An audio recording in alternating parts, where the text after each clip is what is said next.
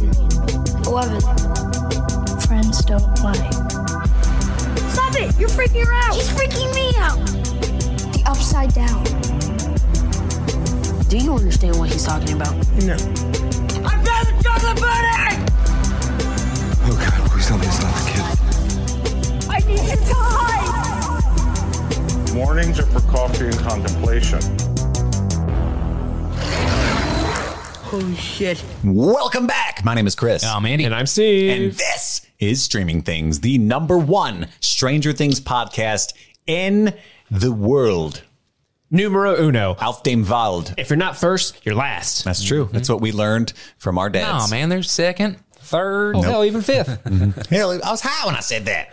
uh, we really appreciate all you folks that have uh, lifted us up to this level and joined us on this journey. We love talking about this shit. We would be doing it uh, to an empty room. In fact, we did that for many years. And so it's so great that you guys are joining us now. It makes the conversation so much more robust and so much more fun. You know what else is great? What? Andy's here.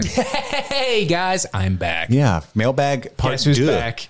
Back again. Andy. Andy's back. Andy. Reading mail. With the real Andy. Guess who's back? Guess who's back? Bo-doo-doo. So this is going to be the better mailbag version. Nothing to do with the quality of emails we got last time, but simply for the fact that Andy's here. And so when someone mentions Heath bars, he can feel vindicated. oh God, yes, please. There was, there was so many Heath Bar love last week that you missed out, Andy. It's mm-hmm. a shame. and I'm getting them in the mail. It's wonderful. Thank you for sending them my way. They're sending you Heath bars? No, but I wouldn't eat those. That they are. That might not be safe.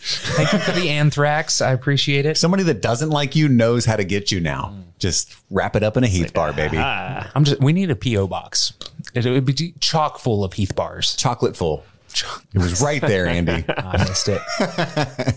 Uh, we got a deluge, if you will, of emails. so many. And I want you guys to know we try, if we don't respond to it, like re- if we don't read it on air, we try to uh, write a response to it. Uh, but there are a literal hundreds of emails, uh, which we love. Do not stop. Um, but it might get to a point where we don't respond. But I want you to know I hope it doesn't get to that point, but we read every single one, 100%. Um, most of us multiple times. Uh, so just be aware of that going in. If you're writing something to us, uh, be aware that we're reading it. Just know. Don't be putting like, you know, all kinds of mean stuff in the middle because you don't think we're reading. We are. Keep sending in movies that you'd like us to break down and deep dive into. I've got a Twitter poll right now on our Twitter at StreamThingPod, uh, talking about a thread of, of things that we can cover very soon. Um, so follow us on Twitter at StreamThingPod uh, to join that conversation and continue emailing us at. Uh, oh wait, that's not. It's not an at thing. It's uh, String thing pod. That's the, tw- that's the Twitter. That's the Twitter. Well, he said at, and I you just went there. If you want to email us, it's streamingthingspod at gmail.com. If you were to follow the show on Twitter, it is at streamthingpod. streamingthingspod at gmail.com. I'm sorry. that was fucking classic Sorry. Andy You zoning s- out. You said the at, and I just went with it. I was like, what comes after at? At stream thing. no, pod. you're right. You're And right. I knew what was up. It's just funny. I was halfway there. I was like, follow us on Twitter at StreamThingPod. Write in if you want to email us to at, wait, no. And Andy went, StreamThingPod. Yes, please. That's my guy. Guys, I'm tired. We all so are. And, but in a good way. Like it's, it's, it's, it's been wonderful, this experience. And, uh, So to get touchy feely with you guys for a second. It's just, it warms my heart. Honestly, this has been my dream, all of us for quite a long time. Mm-hmm. Uh, I mean, Andy and I have, have talked about it before. We met Steve six or seven years ago, but Andy and I have had countless failed projects. so many. Uh, and uh, this podcast itself went to only a few hundred people for for years. A few hundred really loyal, awesome people that kept us alive. The best So people. thank you to them. I mean, I literally consider a few dozen of them to be close friends of mine at this point. Um, like Carmelita and Enza. I mean, they've supported us through iterations where this wasn't Literally even called forever. streaming things. Yeah. You know, um, so that just that's wow. What what people? I tweeted last night. It was like three in the morning. I was just feeling all good about everything and just like, you know, guys, don't get bummed out because there are people out there that want you to succeed. Keep trying. You know what I mean? Because that's where my head was at, just thinking about because there's a you know, just endless haters, right? But there's so many people that have just cheered us on too. So Yeah. uh, we really appreciate that. Thank you. And if you can't support us in, in a financial way, that's totally understandable. I myself can't support many uh, other creators that way because I've got. A, I'm going to have a daughter in a couple of weeks. I'm freaking out. By the way, It's it's gonna happen soon. any minute now. We could literally be recording and Chris will get the call. Like, I gotta Yes. go. There's a baby coming. They, he's three centimeters dilated, whatever that means. I'm freaking out. That she's Sitting there with a centimeters. yeah, something to do with a ruler.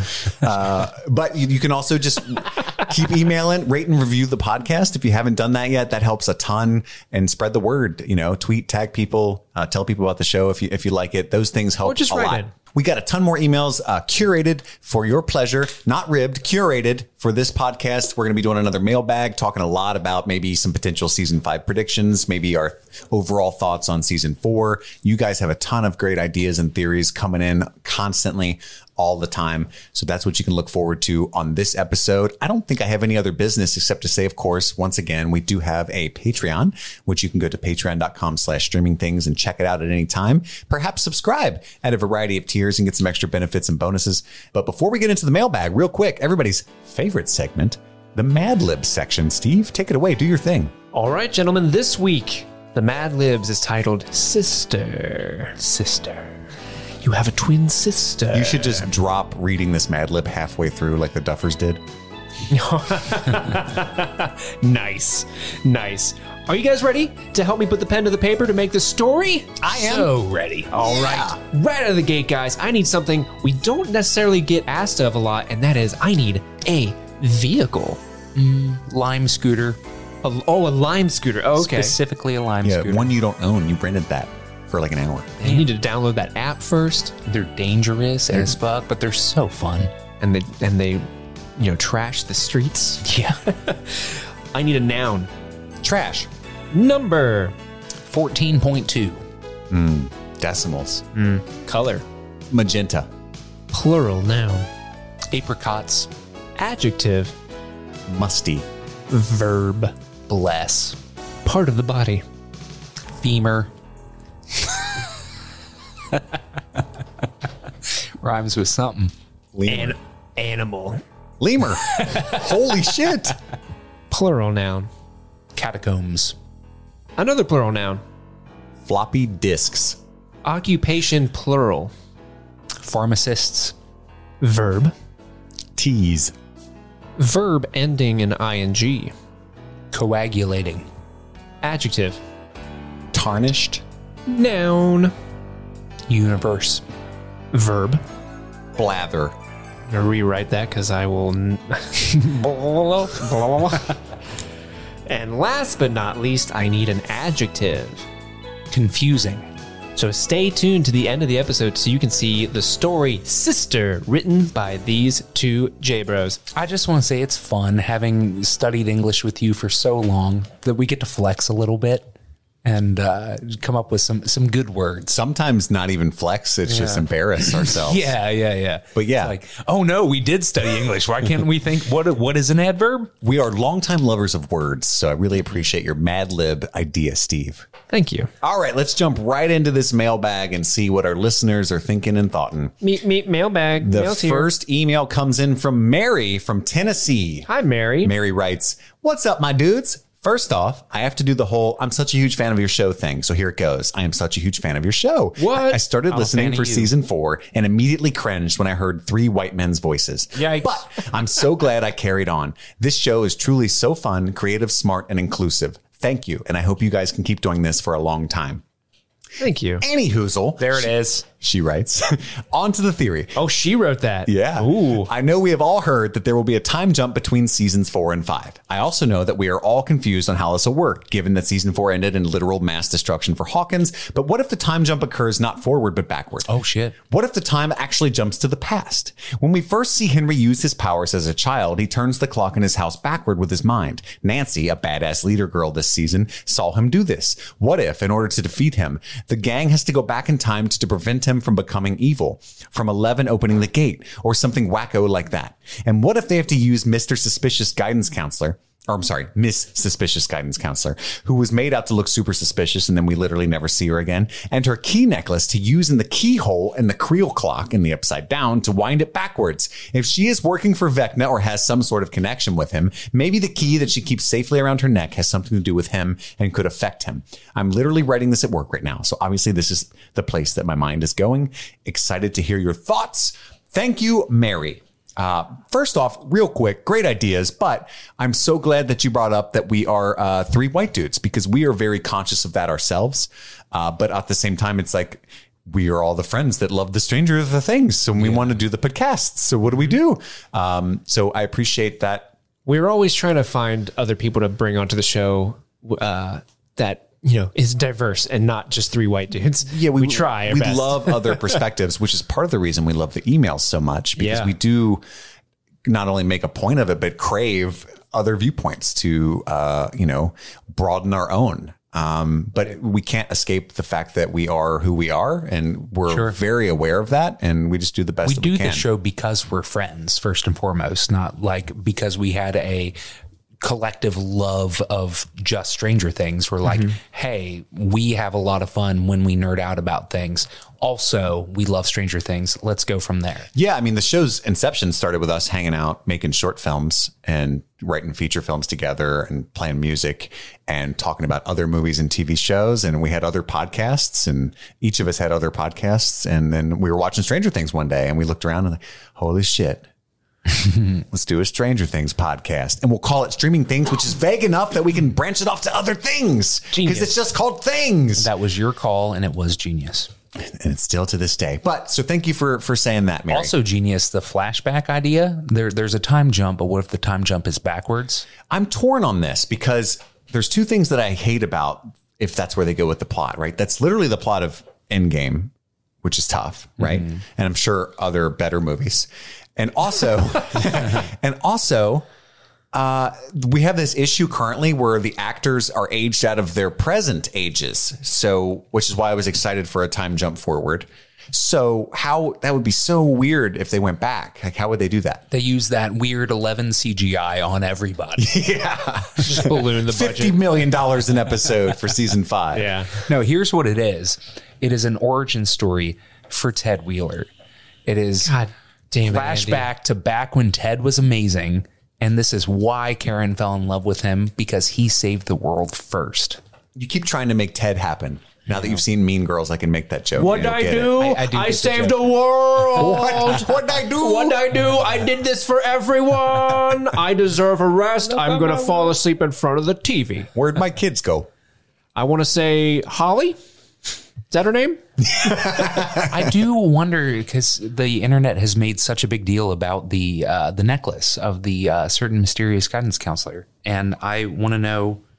I want to know, like, is it was I that have just a a, s- little thing? I have a slinking suspicion that that necklace is just a necklace, That's what I felt. and the hole that's in the clock is just a hole that's in all clocks, so Mm-hmm. they can like wind it and stuff. And the duffers are reading all this, like, oh fuck, Ah, fuck. We forgot Will's birthday too. yeah, exactly. Justice for the guidance counselor. I do want to say I want to give Chris his props for reading the sentence. Her key necklace in the keyhole in the Creel clock. yeah, that, that's not easy You to say. said that with no wavering in your voice, and you powered through that. If I read that sentence, I would have been stuck on every fifth word. I say this as a joke, but also dead serious. I don't have many skills, but I'm. Can't even say it with a straight face. I'm super good at reading and like extemporaneous prose specifically. Uh, my math teacher, it's funny that I'm doing this podcast trying to make it my job now because it's like, I can remember junior year of high school, my math teacher came up. I was snorting chalk dust because I was that kid. Okay. That's not meant to be in the story. I just kind of said that. And she it was indicative of later choices in life. Yeah. and she said, by the way, I love your voice. You should be on radio, which when I was in high school, radio was a thing. Podcasts were not. And I remember thinking, interesting. Uh, I took that a little weird. Like, do I, do I have a face for radio too? Interesting. Do I, she was saying you suck at math. exactly. Uh, but it's kind That of or she uh, was it calling you ugly. It was prescient though, on all counts. Oh. I'm not a math whiz, and I'm not the greatest looker. nah, you're a handsome man. Oh, You're a stop! handsome I was man. fishing, and you just I hit it. I, I hit, hit you. I tapped that. You took the. I'm like the that Mr. bite, Clark, Reeled it in. And I can get it, Steve. Yeah, you you've clearly gotten it. You got a baby on the way. That's true. But so what you're saying is that we need to add tongue twisters as part of, uh, in addition to the Mad Lib. The listeners do all. I mean, they were getting they were getting us last time. I know Steve was bouncing all over the place last time we did a mailbag. Yeah, don't tell them that because I edited all that out. Uh, our next email comes in from Lauren, and she writes, "Hi all." I absolutely love streaming things. It's been such a joy to watch season four and have your show to look forward to with each episode. It's so much fun to sit on, sit in on your conversations each week. Thank you for being you and creating great content. I have a question regarding Vecna that I really hope you guys can cover on a future episode. Where did VH1's powers come from? By the way, Andy, did you know that we're calling him VH1 now? Have you heard that? I did not Vecna. Henry 1. That's a listener wrote that in last week. Mm-hmm. And not only are we using it, a lot of listeners have subsequently emailed this week using the VH1 tagline. I don't know because if that of her. listener invented that or if that listener pulled it off the internet and everyone else has too. We don't know for sure. Steve's head canon, it's all her. That's true. It's genius, whoever did it. And I also would like to believe that it was one of our listeners. I think it was. Because we have the I'm with- best listeners. I'm with Steve's headcanon. Where did VH1's powers come from? Has that ever been established in the show or is it a mystery? From everything I've seen, there are no hints to that yet, which is either weak writing or a plot point they'll hopefully cover in the next season. Is it to do with Vecna's mom, Brenner, some past trauma we don't know about? What are your thoughts slash theories? Thanks, Lauren from Greenville, South Carolina. P.S. As a fellow Midwesterner, I grew up in Illinois. Do you drink pop or soda? P.P.S. Heath bars are gross. Sorry, Andy. Oh, Fuck yeah! We got one! There are dozens of us. We got him finally after all the emails last week saying Heath bars are great. What do you guys think about the origins of VH1's powers? Lauren, god damn it. Uh origins. So um you can only go so far back when you're establishing an origin story where you say this came from this and that came from that and so on and so forth until you get to the big bang you know? Um, and so a lot of uh, horror films especially but generally sci-fi start to stumble when they try to make too much of a thing of where things came from. Uh, so they have established that Eleven has her powers because they were trying to mimic the powers that they discovered in one. And I feel like that ought to be good enough. Did they establish that even? Yeah, they they established that everybody that came after one, they were trying to recreate what they discovered from him. He was uncontrollable, and we need somebody else to uh, that we control that can do what he does. And yeah, so- that's why they showed him taking his blood and you know, he's the first one and he's got the the thing in his neck that stops him from doing his powers. They want they want the good that is his powers, but they want to be able to control it. I agree with Andy in the sense that I don't think if they never reveal how Henry has his powers, I don't think that that is weak writing or a plot hole at all. I th- I always just assumed in this universe psychic powers exist, and so we can assume safely. I think that there are other Henrys in the world that were never discovered yet that aren't part of the story. That's just a thing that exists in this earth. It might exist in the earth that we're podcasting in for all that we know. We don't understand the brain very well. Correct. Um, so that's where you're going with that too, Andy, right? Like it's not even Yes. something we need to know. exactly. Steve, what about you? Are you curious about some kind of explained origin for Henry? Like maybe like the mustard gas that his dad fought with or something like that? Or I don't know. See, I if they never explain it, I would never really mind. I it's probably it's, it's honestly nothing I've actually sat and thought like where did he get his powers? Like I'm okay with an absolute villain. Like we've clearly established that Vecna is he's just pure evil, right? Like Yeah. he's the he's the he's the evil man. He's just an evil man. Uh, I'm okay with your absolutely evil person just being absolutely corrupted by power, and that's what he is. And whether that's just a like maybe his power is corrupting him or whatever, I'm okay with it. It's one of those things where like you look at Darth Vader, right? I never, when I was growing up, never needed to know, oh, where, why is Darth Vader so powerful? You know, he just is. That's just, he's Darth Right. Vader. The, the universe has told me from the jump, this is the most powerful person. From the jump. From the jump, from the opening Star Wars crawl, that he From is the powerful. light speed. Hit it, Chewie. Whereas, and if I can keep the Star Wars metaphors, we don't want to get into a situation where, say, Star Wars Solo, a Star Wars story, where it's like your name. Who? What is the name of your people? Oh, I don't have a last name. Hmm. Because you're so low. Right. You don't need to over explain like it was already explained. Like that's a weird sci-fi last name in this universe. Nobody yeah. nobody thought about that. And sticking with Stranger Things, sometimes when you get the backstory, it makes it worse. Like we got uh, Hopper just talking about his daughter having cancer, and he's like, "Oh, well, I was in Vietnam and I uh, was exposed to Agent Orange, and I'm pretty sure that's why my daughter had cancer, and I'm a curse, and yada yada." It was like you took a tragic backstory and tried to explain it more, and now it feels hackneyed. It feels forced. Yeah. Yeah. Yeah.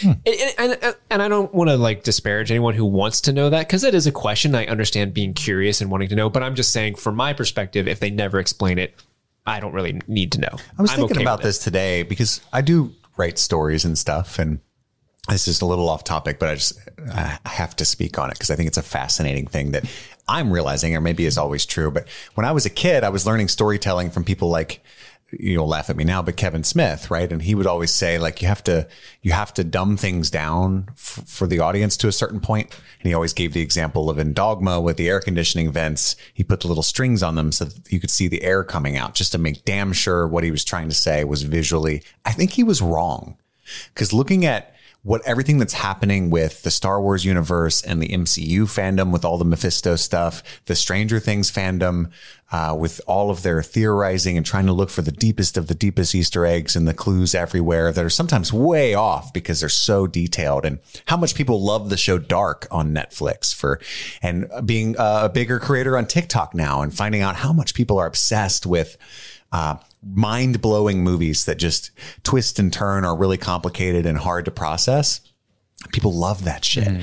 People crave that shit. Like give them smarter stuff. Give them more, the more complications, the more puzzles that they have to figure out in their media, the more they love it. sure. Um, I just think that's fascinating because that's the opposite of what I was taught. You know what I mean? to a point, but I, I do agree with you. Like Kevin Smith, his whole justification for that shot is unfounded. Ultimately, what he did was take a bad shot and try to make it better. And he used that the little tinsel to explain the shot. A better way to have done it would have been to do like a profile. The wind is blowing his hair back, and Yeah. like, uh, you know, he's basking in the coolness of it, as opposed to like a front-on shot of a vent on a wall. You know what I mean? Right. And so he's like, I, I had to explain it for the dumb audience. It's like, no, you were, uh, you were lazy about the way that you did it, maybe. Yeah. Yeah.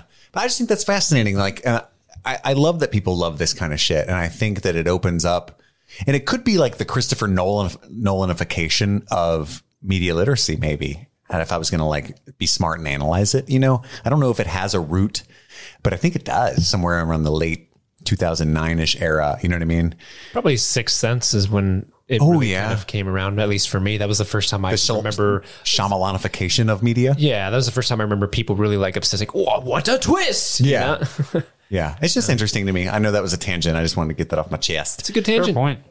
Oh, uh, did you answer the question, pop or uh, soda? So Soda.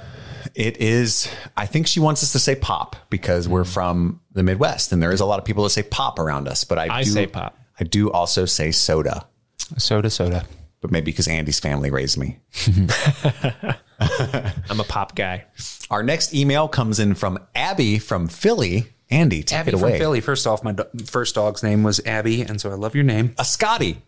A little Scotty name. She was a stinky little dog, but I loved her. Abby writes in, What's up, haters? My older sister is making me write in. She's a real Billy, if you know what I mean. Damn. JK, she's a Jaybird. Oh. A Voya? Now listen, I have only a small bit of D&D knowledge, but I did notice something about that you're the heart Mike scene that y'all are hating on so hard that I think is worth mentioning. In D&D, a player can be rewarded with inspiration, which can give them an extra advantage while they are in battle, extra damage points on attacks, etc. They're rewarded this when they act in a way that is true to their character. I think this applies to this scene in a couple ways. First, Mike is the dungeon master, who normally is the one that awards inspiration to members of the party. Two, Mike is giving inspiration to El, who is acting true to her character by taking on all the scary monsters to save her friends again. I know, I know, I know. Mike is that lame friend who disappears once they get a girlfriend, is a little shit to Hopper, and does not notice that you are crying right next to them. But he did show a girl with buzz cut a, and a huge t shirt a lot of kin- kindness. He never stopped looking for Will, and he noticed when Will was struggling in season two and jumped off a cliff for Dustin. That's a really good point. That was super friend move, bro move. So, as moody, skeptical, and aloof as he might be at times, I like Mike. I like this scene. I think he's the right one to inspire.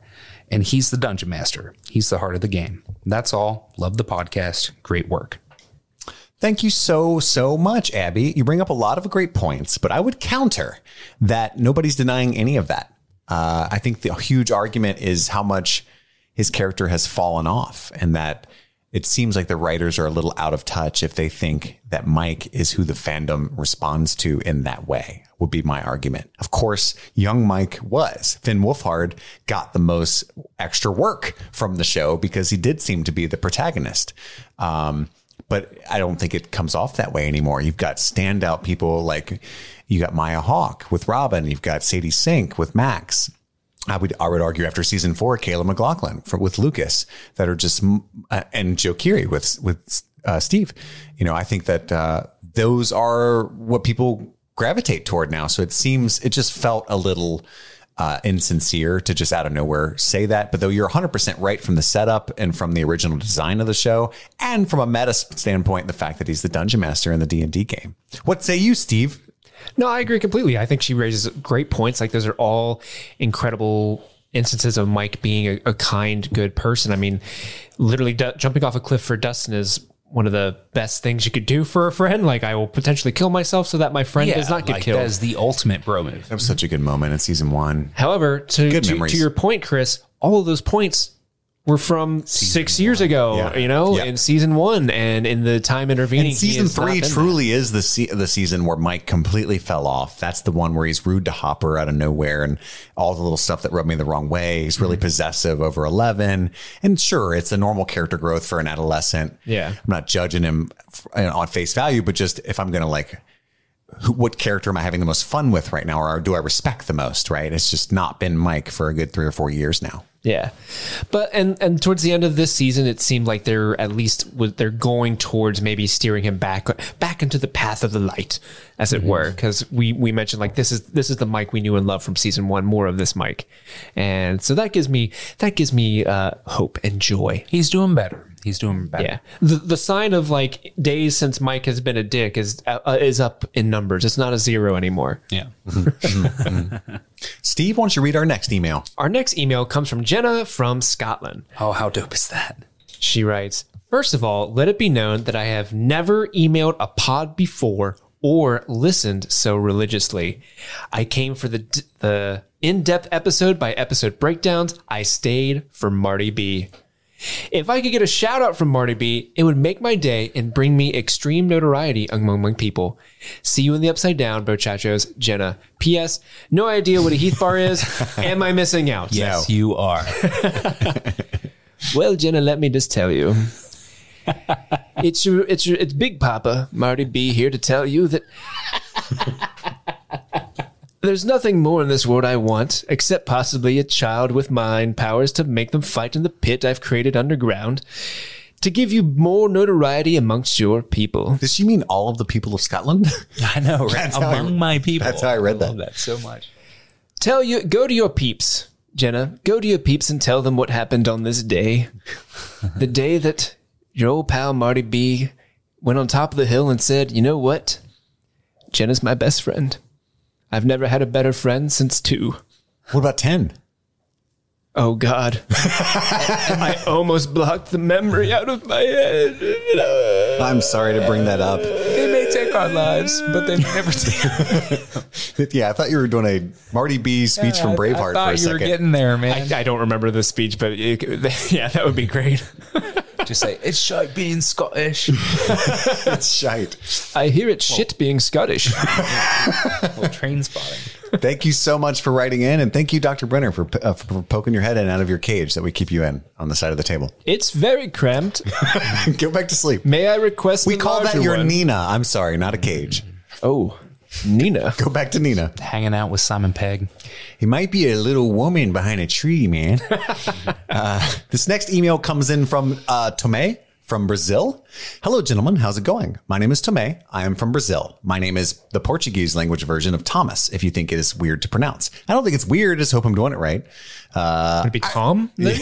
I think it's maybe, but there's a, what's that called? Uh, an accent grave. A thingy. Yeah, there's, There's a thingy. A thingy above the E. There's a there's a word for it. I really like that the reason VH1 could open portals in season four was because the monster flayer got Eleven's leg in season three. It is the classic villain explaining his plan moment, but I think it was necessary. However, in season one, episode six, the monster, the Demogorgon opens a portal in the woods and seems like it's doing it's doing it frequently.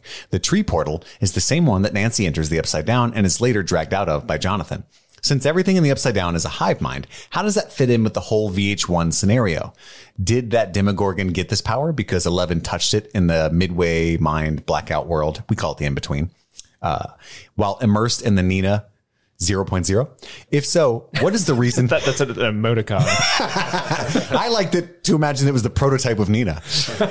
if so, what is the reason VH1 did not already have this power? Keep up the good work and sorry for my bad English. Your English is great. You know how much Portuguese I speak?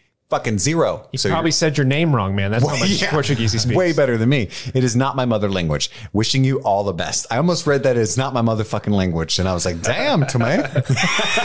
Wishing you all the best, colon in parentheses. right. Um, get it? It's an emoticon. Yes, I got it. That was an emoticon reference, Steve. I just made sure because you're dumb. Thanks, thanks, buddy. I'm, gl- I'm glad that you're looking out for me. Uh, we've talked about this before, and it really bothers me. And I really just think it's an oversight. It's a, one of those things where they didn't expect the story to to grow this much, and now looking back, the the original Demogorgon had powers that it doesn't actually have, like its ability to uh, telepathically move the uh, chain lock from the shed or the house when it's attacking Will. Right? Um, do you guys remember that scene in season one? Yeah, That's a fair point. I don't think Well, it- people now say that. Oh, that was Vecna. yeah. But I don't think the Duffers meant that at the time, is what I'm getting at. They 100 percent didn't mean Yeah. that at the time. It's all retcon stuff. And how the, the original Demogorgon could make portals like that doesn't make any sense because even in Vecna's lore, he didn't have that power until he got that power from Eleven after season three to make gates at all, or he There would was have come back long ago. There was an email that a previous listener wrote in to our volume one mailbag that said in the canon uh, Stranger Things, was it the comic book or the novel? One of the two. The novel. It, it was established that Demogorgons could open portals as long as another portal was open. Right. So like the the fact that Eleven had opened a portal allowed the Demogorgon to walk in between the realms whenever it's so pleased. Um, so maybe this is just a way like, well, Vecna can't make those portals. Eleven made that initial one, so that science behind the Demogorgon is still intact, but he still needed to suck that power out of her from uh, uh, season three. Right. I do like what he's saying about, you know, maybe they got a little, they got a little taste. They got a little taste of that power when when Eleven touched the Demogorgon and in between. Like maybe it was like a maybe it was like a free sample. Like you go to Blockbuster and you rent a movie for five days. Vecna had five days of portal opening powers. He was a portal. He was, he was a portal popping boy. Yeah, you're walking through the mall. They're like, we got PPB? bourbon chicken. You want free sample? Yeah, it could be that. Uh, I also like. I think the Duffers have confirmed that season five will be uh, first off 100 percent in Hawkins, and that it'll explore all of the lore of the Upside Down. So I think a lot of these types of questions, even if they haven't been invented yet by the Duffers, if I'm if I'm my suspicions are correct, will be answered, and also that, and I don't know how if I like this or not. But that Will was taken for a reason that they've said, mm. and that will be explained in season five. And that there's going to be a body count and just way too much stuff that we really don't need to know because we're going to watch it. Yeah. They, they can't help themselves. Mm-hmm. Well, they got to hype it up. And again, this is what people love nowadays. The I think thinking about this stuff is more fun than watching it for for a ton of folks. And it's just the way that we that we engage with media now. I just, I, dude, I agree so much, and I wish that they would do a weekly episode thing so we could have that moment and be like, "What's gonna come next?" I agree. That'll never happen with Netflix. We, we got it a little bit though this time. They- Accidentally. they part two'd it. because they weren't finished with the last two episodes. Yeah, and they, they- wanted they to qualify Emmys. for the Emmys. Yeah. Is that how it worked out? Yeah, they they can. They literally finished the some of the CGI work like a couple days before it dropped. yeah. I listened to like an hour long interview with I the mean, Duffers. they clearly didn't finish the CEI, CGI of the first volume because they just made changes to that the day before Yeah. volume two dropped. If you guys watch volume one now, there are slight uh, CGI changes to several scenes. So uh, specifically Vecna's lair, I think changed colors, right? uh, it's not his it's not out. his lair so much as when he is His mind eventually thrown through the portal. Uh, that Eleven Oh, throws him oh. through the, the world that he's kind of flying through, and he's getting struck by lightning. The initial run of the show, it was a red. It was the Color VH1 scheme. behind the music that he was flying through. Well, now the proto upside down before Vecna's influence is a yellow color sc- color scheme, and I guess when he and then I think they did that to differentiate his mind palace red color scheme. So I think so, and also to like show that he had more direct influence on it. yes, Like, you know what? Shit, man, we should have made it magenta, not so much fuchsia. I would have gone with a colonial puce. I like to picture them looking at swaths as as brothers. Uh, Andy, read the next email. This next email comes in from Maddie. Maddie says, Hi, everybody. Hi. Hi, Fran. Hello. A couple of things I wanted to bring up that I believe you haven't discussed. I've seen a theory about Karen Wheeler possibly being Henry Creel's sister. Dun dun dun. Maybe it'll come out in season five. I'm not sure. And then I've also seen a cool theory about Eddie coming back as a vampire. And in D&D, there's a vampire that works with Vecna that turns on him. Thank you again, everybody. Thank you again, everybody. I actually had a coworker bring that up to me. Uh, he uh, knows that I'm on this show and that so I'm knowledgeable on Stranger Things. So he's bypassing the email structure that our fair listeners You are Tell doing. them to write into streamingthingspod at gmail.com. right? If your coworkers ever come at you with more insights, you say, "Whoa, whoa, whoa, bud! smash that subscribe button. Smash the subscribe, hit five stars." Ring that bell, baby. That's the only way you're getting any answers. but yeah, he he said I've been uh, seeing some stuff online about uh, Eddie coming back as vampire, and I'm like, what? Probably not going to happen, but what? so I've read a lot about both of these things, and I hate them both. Uh, no offense to anybody. That's just how I feel. I'm a, I'm a, I'm a, I'm a nasty Nancy. I don't know what to tell you. Uh, bullshit. I think it's all bullshit. Bullshit. So the idea that Karen Wheeler is possibly Henry Creel's sister, I think, I mean, What's the ba- so I'm unfamiliar with this one. What is the basis behind this? there is no real basis, I don't think, other than like, ooh, wouldn't it be a crazy Shyamalan twist if the little girl was Karen Wheeler? There's a little bit more to it than that that I forgot because I didn't read much of it because the girl's dead. Like we saw, didn't we? Didn't we see like the eyeball? She was Vecna'd, like the in Victor Creel's Yeah. monologue about what happened. He said, "I came out." That's what I took and that scene. discovered that my daughter had been murdered. Right, like he saw wounds, terrible wounds. Terrible wounds. So I don't think that there's anything that could be there, nor is that interesting to me, right? Like the idea that, It's extremely unnecessary for sure. yes, um, though I would take any excuse possible to see more of Karen Wheeler in the in the main story, um, and also Eddie, confirmed by the Duffers, dead as a doornail. Now they could be lying, but that's not typically their style. It was one and out for sure. they just deceive with marketing. Uh, they've said ad nauseum that it was always uh, his intention to their intention to have Eddie represent. Uh, was it the Memphis Three, um, the Satanic Panic, people that were falsely accused of crimes, and they did things did not end well for them because they ended up in prison for 18 years, um, and like they didn't want the writing nightmare of the entire town. Like, what are we to do? Just have him be in jail in season five? Like this, this we had to kill him. We had to. Um, so, but there is a theory because the the Vecna has a right hand man named Kas. I think is how you pronounce it, K A S. Uh, and there is uh, a vampiric backstory to him, and they people are reading into the bats. Like, ooh, why'd they make him bats? Then he gets bitten by bats, right? So maybe he represents Kas um, Because they're visually interesting. because Kas has a sword and a shield canonically. So when Eddie died, he had the trash can shield and a spear, but you could argue that's a sword, right? I have a better theory that if they were thinking about D and D lore at all, this isn't satisfying at all, but I think it's kind of neat because Kas was Vecna's right hand man that later betrays him, right? I think 11 is Kas if the Duffers were thinking about the lore surrounding Vecna at all. Because he wanted 11 to be his right hand man originally, right? Like, mm-hmm. I, I wanted you to stand beside me or whatever. I don't know why I did Sean Connery Vecna. Tell me, Eleven, Kiki! how would you like to go back to my my bungalow and eat some malamage? So she betrayed him, right? Like, it's the right hand man that betrayed him. So that's what I think. Maybe 11's Kas and it's already over with. So, I like that. yeah. Yeah. I'll buy that for a dollar. That part where she grew fangs for a second too, like obvious. Yeah, dead on. Dead on. Steve, read our next email. Our next email comes from Trevor. He writes, If a gate opens everywhere Vecna makes a kill, for example, Eddie's trailer, the lake, that means as a result of Fred's kill, there would be a gate in the middle of a road. How has no one straight up driven their car into the upside down? Where I live in Massachusetts, we deal with potholes on a regular basis. Same. And though some have come close, none have dropped me into an alternate dimension. Hashtag pothole plot pothole. Mm. Pot, here, let me try that again. Hashtag pothole plot hole. Hashtag go. pothole plot hole. Beautiful. Oh yeah, yeah. Let me flex yeah, arm, let- Chris. Let, me warm up, and then you're sitting there. Hang on, let me try it. Hashtag Paul. nailed it. That is just a, a plot hole, I think. Yeah. I gotta, I gotta hand. I remember reading this when after that episode episode aired, and uh, or at least after it was revealed that the deaths result in gates, and all I could come up with is that that was a very like under traveled part of town because it took them six or seven hours to find Fred's body too. Yeah. So I'm thinking people don't drive back that way a lot. I've maybe- got roads around us that are very, very, you know, very few people travel on.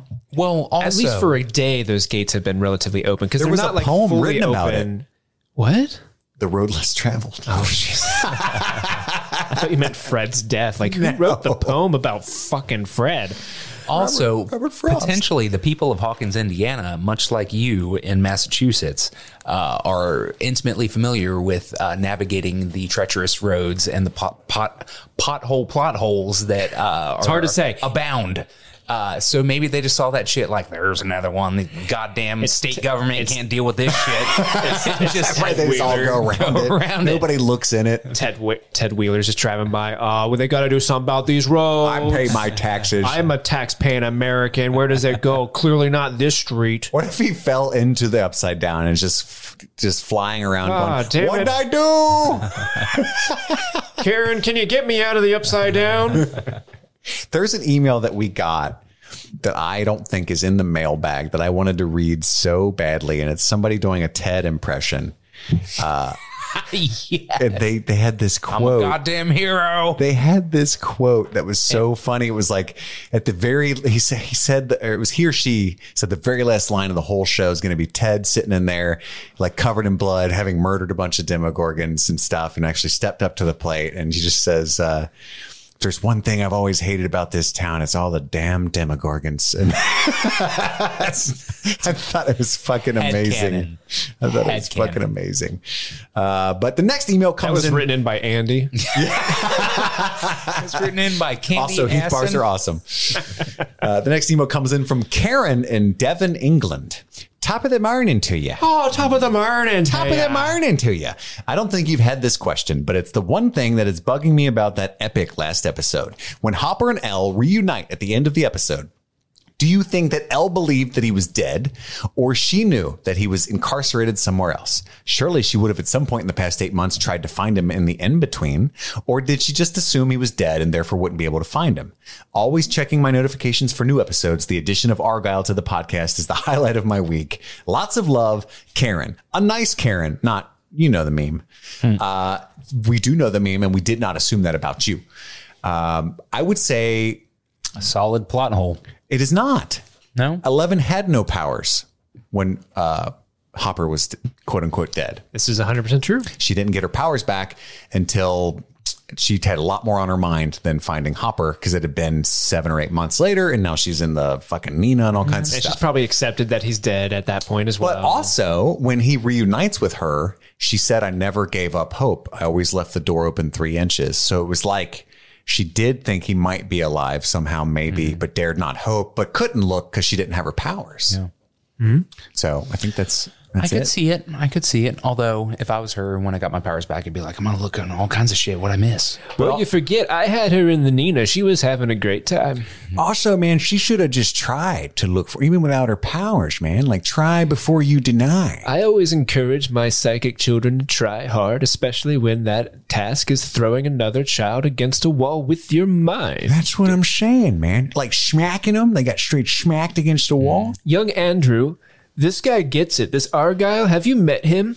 Oh, hi, Argyle. My name's Andy. It's all the purple palm tree delight, man. Let me have a toke. There you go. Yeah, it's good. It's good stuff. All right, man. You want to go stare at bath salts for a second with me? I do. We could smoke them. Oh my Stare at bath salts. Argyle, Is that what you do with those? I'm trying to yes and. Uh, Andy, read our next email. Let's see. So the next email comes from Jeffrey from Georgia. Jeffrey writes in Hey guys, love the show and have enjoyed immersing myself in the Stranger Things world through y'all. Someone mentioned the idea of Vecna thinking he is the main villain, but he is not actually. I think that might be true.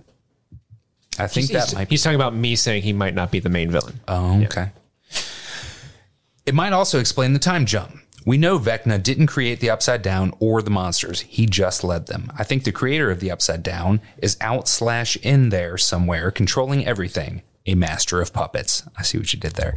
Up until this point, the Upside Down really hasn't been harmed at all, nor has there been any progress in keeping it from the main world. I think that I, I- think that all has to do with a higher power pulling strings that no one knows. As far as the time jump, I think we will pick up right where we left off with the gang quickly finding Vecna and defeating him for good, almost like the beginning of Endgame, thinking they have finished. I'm guessing this has been shot already. Then we will see the time jump. The Max Spy theory makes sense to me. Because of this, I think the time jump make, takes us to right around the time she wakes up from her coma. I'm excited to hear more and more theories as we wait for the final season. Thanks for the entertainment, Jeffrey. Thank you, Jeffrey. Thanks, Jeffrey. You ever smoke a Jeffrey? Oh my God, dude! I, haven't watched that movie. Get in him to the forever. Greek, That's right? hysterical. Yeah, with uh, P Diddy in that scene, he's like rubbing the walls and shit. There's carpet on the walls, man. Okay, so uh, I, I I see where he's coming from, but I don't know if I agree. Um, I think that now that we've established that VH1 is also uh, MF. Uh, which is the mind flayer. Uh, like it, it would be insane at this point, I think, to be like, oh, and also But he's he's not the mind flayer. He's controlling the mind flayer at most. He's not the mind flayer. Right, but the mind flayer as we know it or as we've experienced it up to and everything up until the flashback, it has been the mind flayer as Vecna or Vecna as the mind flayer. And so like in, No. in, in as far he as shaped a sentient being into the spider thing, but it was its own thing, right? Like it did have it powers. existed prior to him and it was a sentient you know innocuous uh, hive mind being cloud thing floating around but it as a menace to the real world was not until Vecna i- intervened. And Right. so and when I'm saying that Vecna is the mind flayer, I'm saying the mind flayer in as far as the mind flayer as a villain is purely through Vecna's influence. That's what I'm getting at. I think more like I see what you're saying, but I, I would I would say it's more nuanced than that. Like kind of like it's probably malevolent. It's just pointed toward his enemies right now, currently. But once it's out there, it's gonna want to fuck shit up without him too, Mm. right? Like it just does whatever whatever it does. We don't know what it does, but it's gonna do whatever it does with or without him. Mm-hmm. yeah, and I, I I feel it's kind of weird because it is a hive mind, right? And I think Vecna VH1 has the ability to steer it in the right direction, but I think the mind flayer overall is controlling the hive mind because it would be weird if a if a human brain can just plug into a hive mind and then control everything. You know what I mean? But I can see He's where it logged in can with that admin password. Yeah, bro. Yeah, just put on its VPN. He didn't know where it was coming from. I think I I do think, and maybe this is just me unwilling to let go of my old theories, but I do think it's more interesting to have Vecna not be the biggest bad. Um, and I, you know, said nay to a lot of our listeners that were writing in, and then they said "haha" when it, you know, when it turned out that Vecna was behind everything, and uh, it was Agatha all along, if you will. It was Vecna all along, but. I, I do like the do idea of you know he's just and everybody points out hey you said that v- Henry had been through a lot of trauma, but as a little kid, he was like killing animals and stuff, right? So, but that's still a mental illness that you know he may or may not have been born with or had from a very young age, and I I just have a lot of sympathy toward any kind of humanized character. So as I think you're supposed to. So I think it's more interesting if he's not the biggest, biggest bad, but I don't, like Andy saying, know how they would pull that off in a way that I would like or believe now. I don't even necessarily agree with the concept of the uh, mind flayer being malevolent in any regard.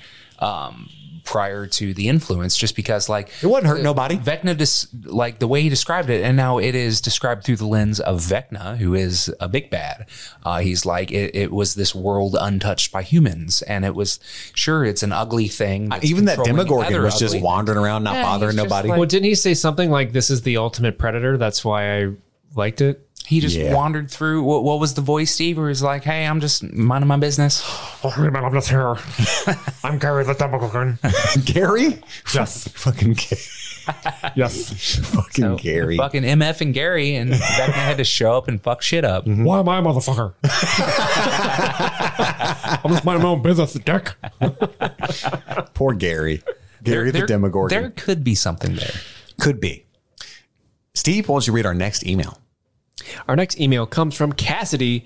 They write, I think that when Vecna took Will in the first episode, whether there is some sort of ulterior motive or Will was just the first kid he saw when he entered Hawkins that night, I'm assuming he had some sort of intentions to brainwash slash recruit him to use as a vessel in Hawkins as we saw in season two.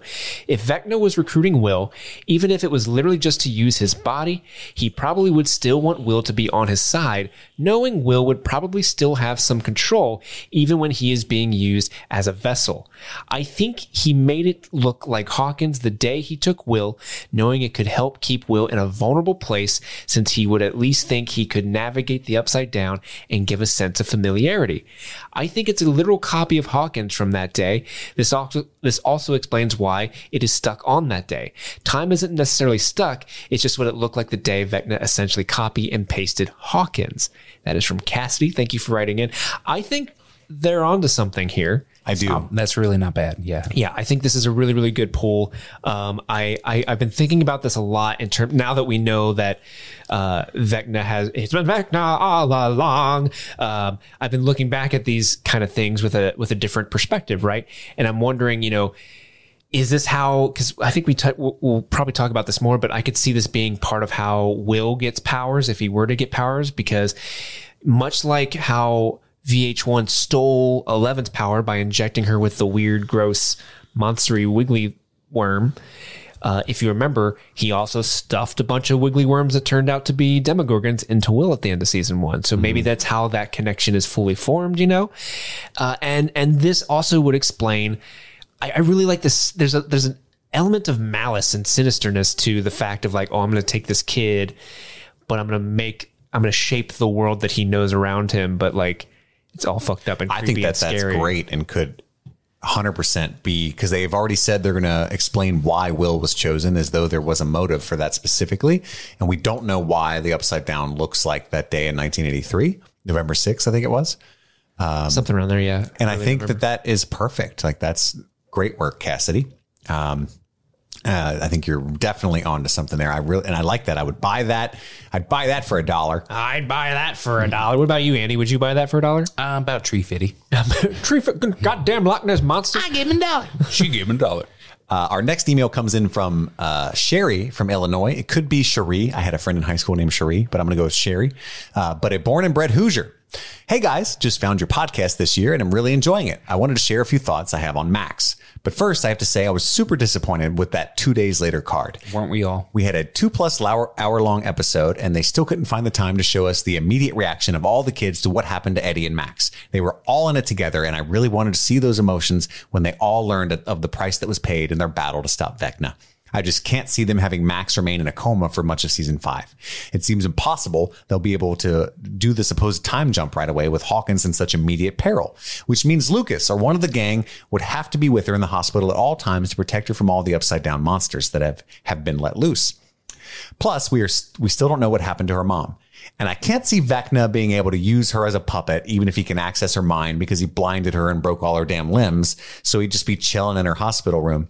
Another thing to consider is that there has been some Emmy buzz. I just got the image of Vecna chilling in a hospital room. Gosh. Can someone let the orderly know it's time for her bed sheets to be cleaned?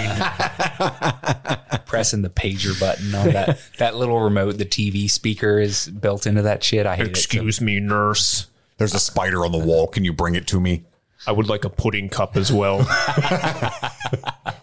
Another, tapioca this time.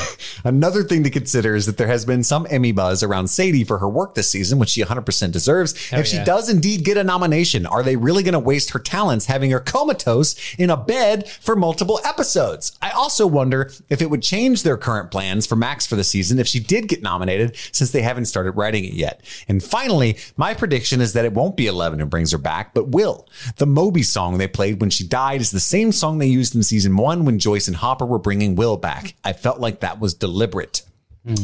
End email. Great points all around.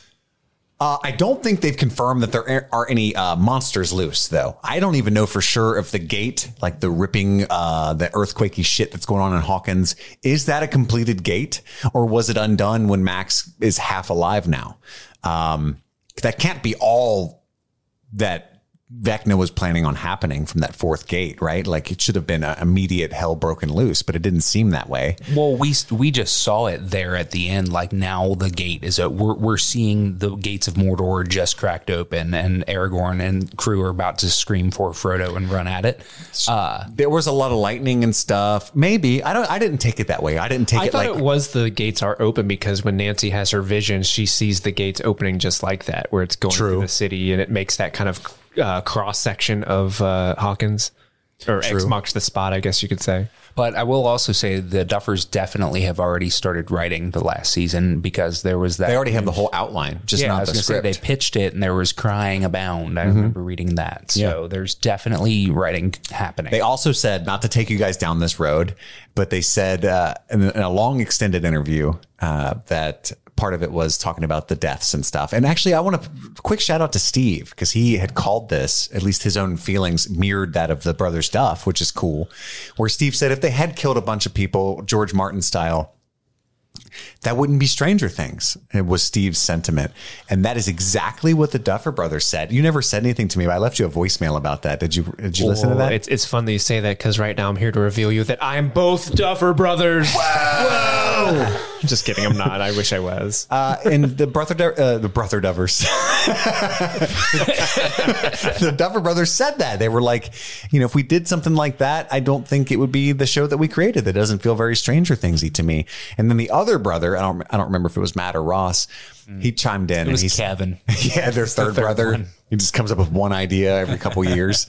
Shut up, Kevin. Eat your hot dogs. I have an idea about a character named Eight. I pictured he was eating cut up hot dogs from a paper plate for some reason.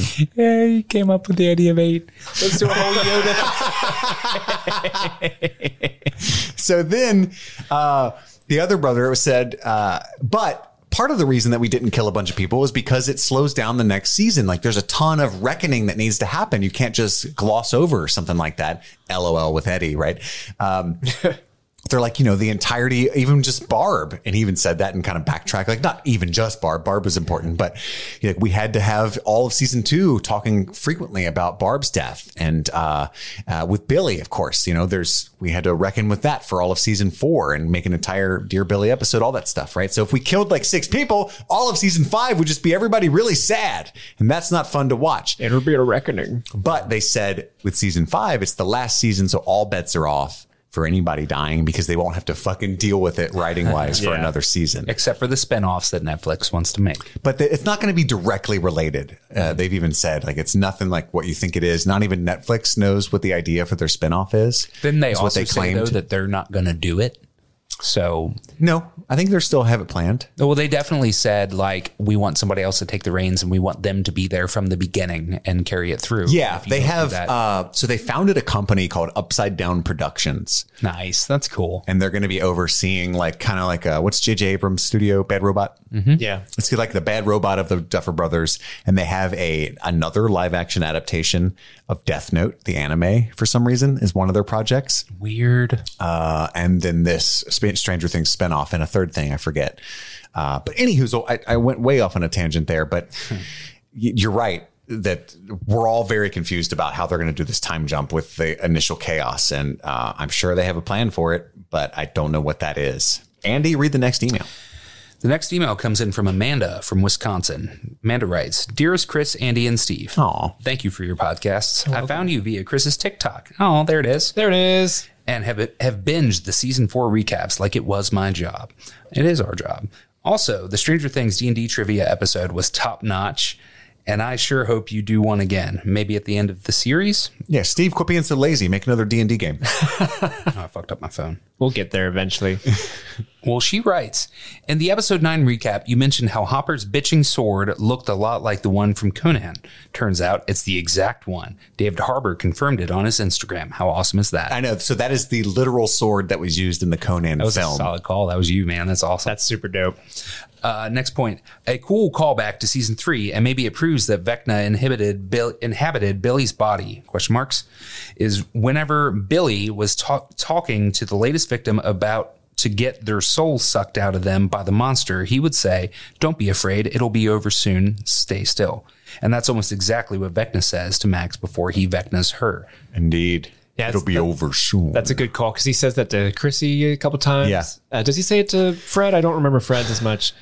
But but he, but he, but it, there is precedence that that is a that is a Vecna line. He just says, "Hey, it'll all be over soon. Don't worry." Yeah. and that's exactly what Billy was doing. Join too. me. That's another good type of like you know if they're really trying to like sell this whole Vecna being in charge of everything. I think it's just brilliant retconning more than anything. But yeah. yeah. And then third bullet point. I don't know how you guys feel towards the Emmys. I know Sure. there is a winner in your midst. There Oh, who's that? That would be me. but I this- wrote the music for the show, and Andy won the Emmys. I don't know if I said it on the show, but I'm nominated for three. So there we go. Vote for Steve. Yeah, any of you that are a part of the Academy, the the Emmys voting council, yes, please. vote for me. But the season split was strategically done in order to get it in before the deadline for this year's awards. That's what you guys were telling me about. I'm confused and concerned as to how the last two episodes will factor in. If they aren't this year's, they will get will they get into next year's? I'm worried that they will get lost in what I'm assuming is an unprecedented year of television. Caleb, Sadie, MBB, Noah, Joe Quinn, Gaten deserve that recognition so bad, and I hope they get it. For the first half, I hope Jamie Campbell Jamie Campbell Bower is recognized because that monologue at the end of episode 7 is some of the best acting I've seen maybe ever. Seconds, minutes, hours, days, Weeks, weeks, months, years, decades. millennia. Apologies for the length. Please know your hard work does not go unnoticed. Your podcast is the perfect blend of fun, insightfulness, heart, and just all around awesomeness. Thank you, thank you, thank you. No, thank you. Thank you. Amanda from Wisconsin. The bomb. Uh, There's a lot to unpack there uh, as far as the Emmys are concerned. There is a ton of great television this year, uh, and it is very possible And I'd just like to thank the Academy. yeah, or whoever the Emmy, the Emmy, Yeah. the, the Emmy Academy. I, I, I really expect Sadie, honestly, to get some recognition. I hope Caleb does.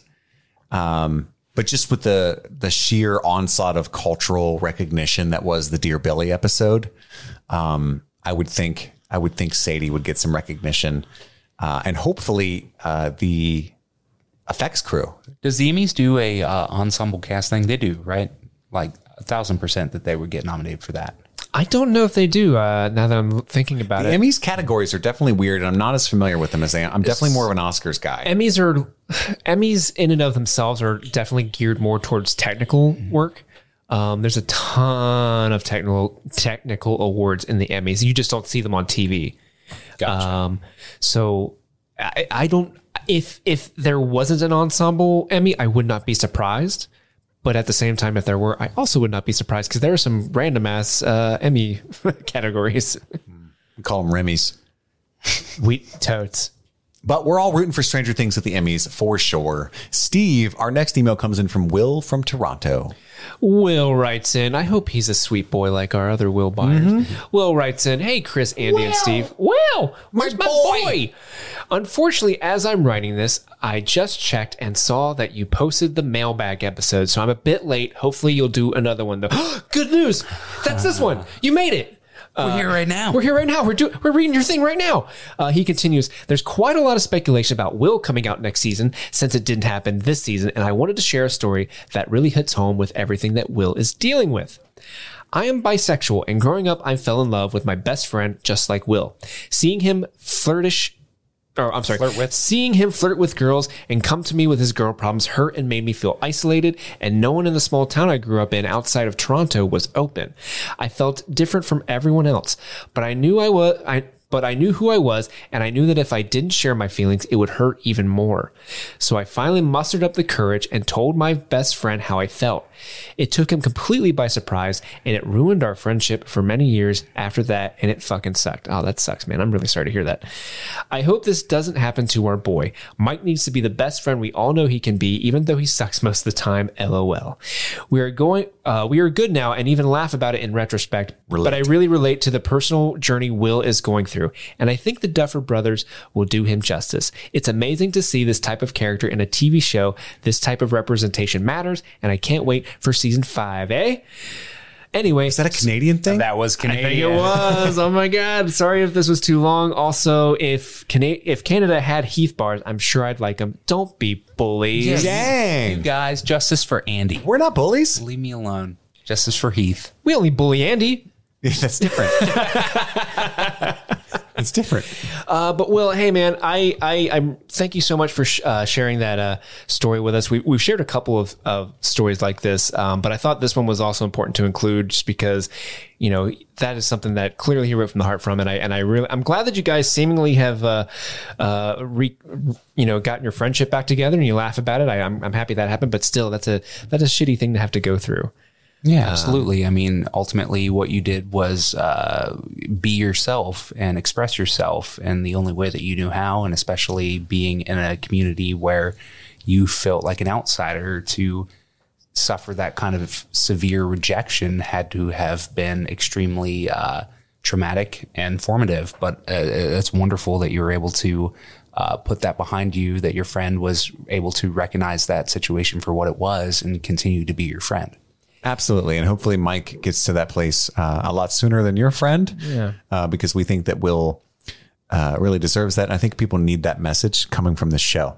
It always breaks my heart when I hear stories like this because we've all I assume everyone at this table right we've all had story like situations where friends of ours have come out to us and I I just don't know where you could be with a friend who does that and your immediate response is, is hatred and rejection like I don't know it's just a weird thing for me because Oh, I've never had a friend um, you've tell never me had a that they were remote. Yeah, I never had a friend tell me that they were romantically interested in me. I don't think, not at that age. You know, I don't. I don't know a- how I would have handled that is it an important as an adolescent. I don't think, but but like a friend coming out to you though because there's there are a couple people who have said like you know they've come out to people and they've felt I don't know I don't know it's a different different show I guess but I think it's an important thing like I just just be cool to your friends and be supportive and just let them be themselves yes, please do. Damn it, invite everybody in. Uh, but yeah, we we always love emails like this. Like Mary said, you know, uh, we we we try to make an effort to be inclusive, or at least we're very self aware uh, and want as many perspectives as possible. We appreciate that one very much. Thank you for sharing that. Uh, our next email comes in from Lily from St. Louis. Hey guys, I just finished listening to the first mailbag episode and wanted to send in my own thoughts. At the beginning of episode 8, when VH1 is showing Nancy what is going to come, there are shots of a clock moving counterclockwise along with shots of the gates opening in Hawkins. This just makes me think that there will be some kind of time traveling taking place in season 5. We also saw young Henry moving a clock backwards and never got any clear cut explanation about it in this season. Additionally, the very first thing that El says in season four is Dear Mike, today is day 185. Feels more like 10 years. Joyce says time is funny like that. Emotions can make it speed up or slow down. We are all time travelers if you think about it. This show loves to hint at what is coming next. And with all the other hints of time travel, I felt like it, it is inevitable. Thanks. Um, I just wanted to include this email because I thought that, you know, we've been talking a lot about the time travel theories back and forth, yay and nay, but this was a really good tidbit with some evidence to back up like the habits that the Duffers have about foreshadowing. And uh, I just like, shit, can't deny that. I agree. They do be doing that. Uh, so facts. very clever, Lily. Very clever. They do be doing it. They do. Duffers do be. It's going to be a shirt that I want to wear. Duffers Doobie. Duffers do be doing that. Is it D O O B I E with a picture of Argyle? Yeah, yeah, man. It's exactly what I was. That shirt would smack, man. I wear that to Surfer Boy Pizza every day before we franchise and knock out Domino's. Gotta get rid of Domino's. What if Nina's like a little girl, man? she could be like hiding behind a tree. I love how every Argyle interaction devolves to what if Nina's a little girl, man? With me, every impression that I do hinges on the mastery of one phrase. And I will always lean back on that if I feel like I'm drifting. Oh, sure. That's why I often fall back to terrible wound. terrible wound. uh, that's why I can only say like three things in a convincing Irish accent. And so I just have Top of the morning to you. I'm tired. Um, so I have to keep saying that kind of Turkey shit. tree. Turkey tree. I'm tired. I'm tired of saying turkey tree. That's all I can say. Anywho, so before we offend anyone else over the ocean, Andy has an email to read from Matt. The next email With comes two from Ts. Matt with two T's. uh, we don't have a location. I'm going to assume it was from his iPhone. Matt writes, Dear Chris, Andy, and Steve, and then says some very kind things about us. My question today deals with the minor nemesis, or oh, minor nemesis of this season, namely Jason Carver, the cult leader slash basketball jock, and Angela from earlier in the season, who got schmacked in the face by El. You got show schmack. Schmacked, man. First off, as the father of three girls, I cannot tell you how much the scene of scenes of Angela tormenting Eleven in those early episodes punched me in the gut. I found myself quite literally talking shit to her out loud through the television. We were doing the mm-hmm. same, Same. thing. The Duffers did a fabulous job surfacing the dark side of bullying in those exchanges. My question slash gripe then is more of a narrative take. I feel that express expressly because Jason and Angela's effect on Lucas, Nancy, and Eleven was so pronounced, so weighty, I'm disappointed that neither villain neither villain received the satisfying comeuppance I have been craving all season. Sure, Angela got whacked and Jason melted in half, but neither seemed to come around and realize the error of their ways before their exit from the show, which I felt was a missed opportunity for the series or at least for the fans. But what's your take on these two characters? Why do you think the Duffers spent so much screen time building up these adversarial characters, particularly Jason, only for such swift, unsatisfying resolutions? Uh, I, for one, Matt, understand what you're saying. Um, now that I'm fairly certain from what the Duffers have said about season five, we will never see Angela again. I'm a little disappointed because as she was tormenting El, I was really looking forward to her finding out she really does have powers in some way that would be really satisfying to me. That is one of my favorite things in all of TV or film. I've told Andy a thousand times. I've talked about it on the show. It usually takes the form of a character not thinking uh, our protagonist speaks a certain language and talking hella schmack about them, and then finally revealing that they do speak that language uh, in some kind of like power uh, shift way. And I thought something like that would happen with Angela, where she'd pick on Eleven and she'd, you know, tie her shoes together with her mind or something like that. But uh, and like reveal it to still her, but only she saw it. I don't think she, they're going to go back to California ever. It could again. be like a post, like the end of the show, Like a stinger? yeah, it could be like the one of the Lord of the Rings endings that they just do at the end of the season. Duffers, I know you listen to the show. We're literally fucking handing it to you on a platter right now. Tie her shoes. Not only is she like, yeah, bitch, I got power. She's also like, yeah, bitch, and my dad's alive, and he's a hero. And I save the world. You're welcome. I know job. that made me so mad at her because it was our love for Hopper and Eleven combined that made Angela such a villain in that moment. And as um, sad as it is, though, that's just how life works. Nine tenths of like the negative experiences you have in have in life, you don't say the things that you can't come up with at a half hour later when you're driving home and you're thinking, God, I wish I had said that. You don't get those moments in real life. And so it's true to life. But you know, we watch these shows to escape from that life. And we love to see that come up and happen happen. And it is kind of a bummer we didn't get to see it, especially with Angela. Jason, I feel like, uh, you know, he got to see that at least there, th- what he thought, the plot that he thought was happening was much, much bigger than he realized. And so there was something there.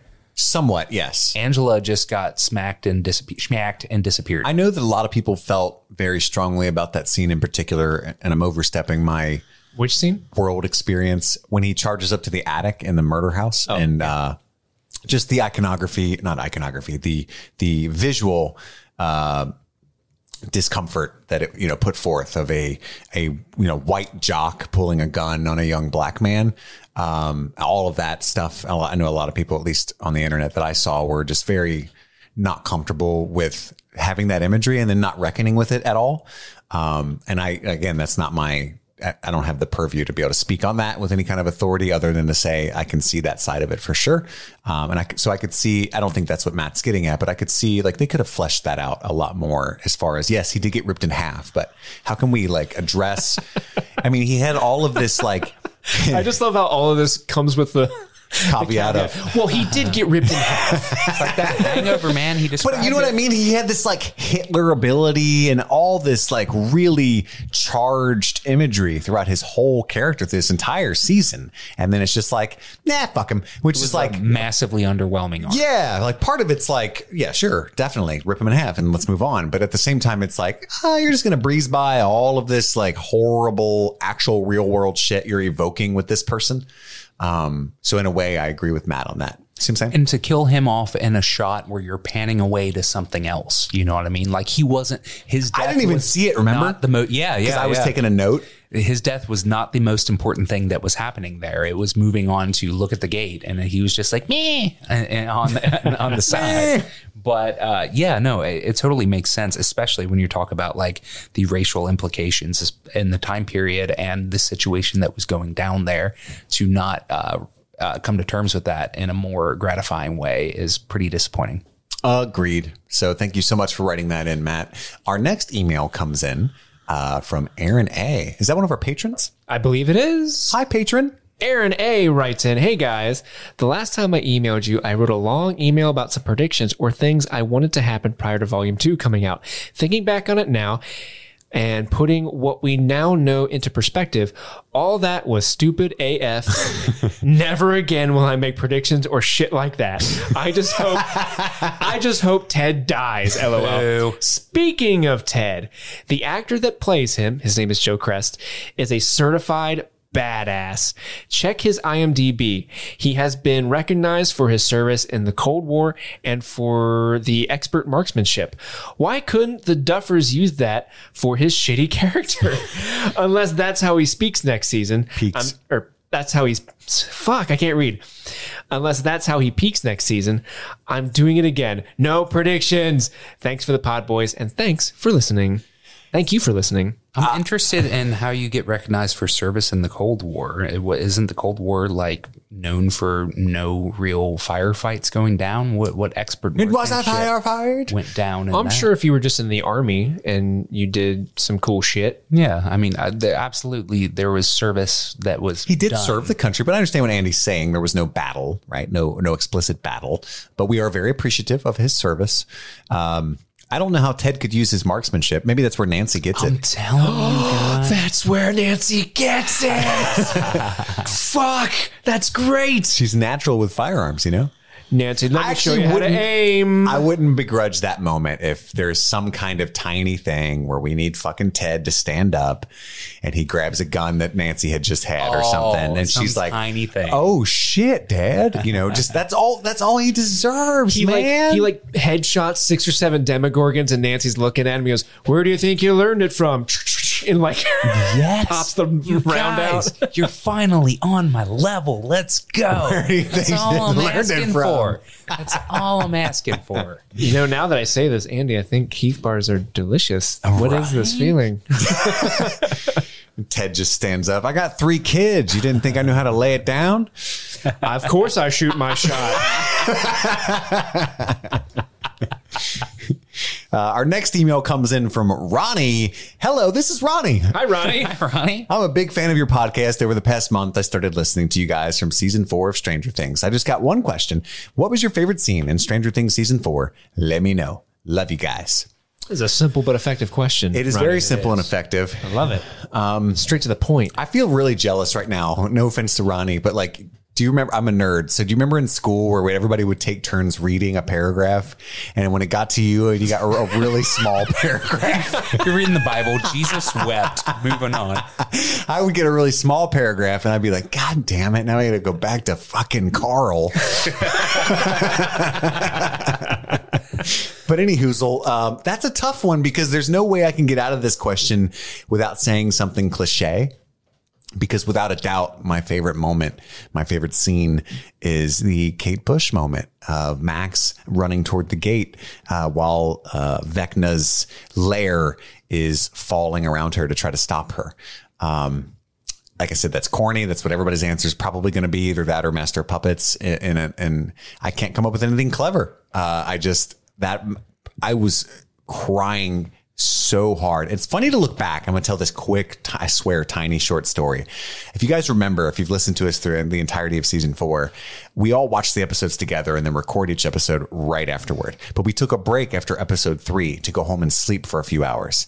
And in that break where we slept for a few hours, I was a piece of shit and I watched episode four without Steve and Andy and then came back and watched it again with them. And it's funny to me that that's the episode I watched without them because my wife had already binged all of volume one and I got home and she, what, this is what made me cheat on my friends.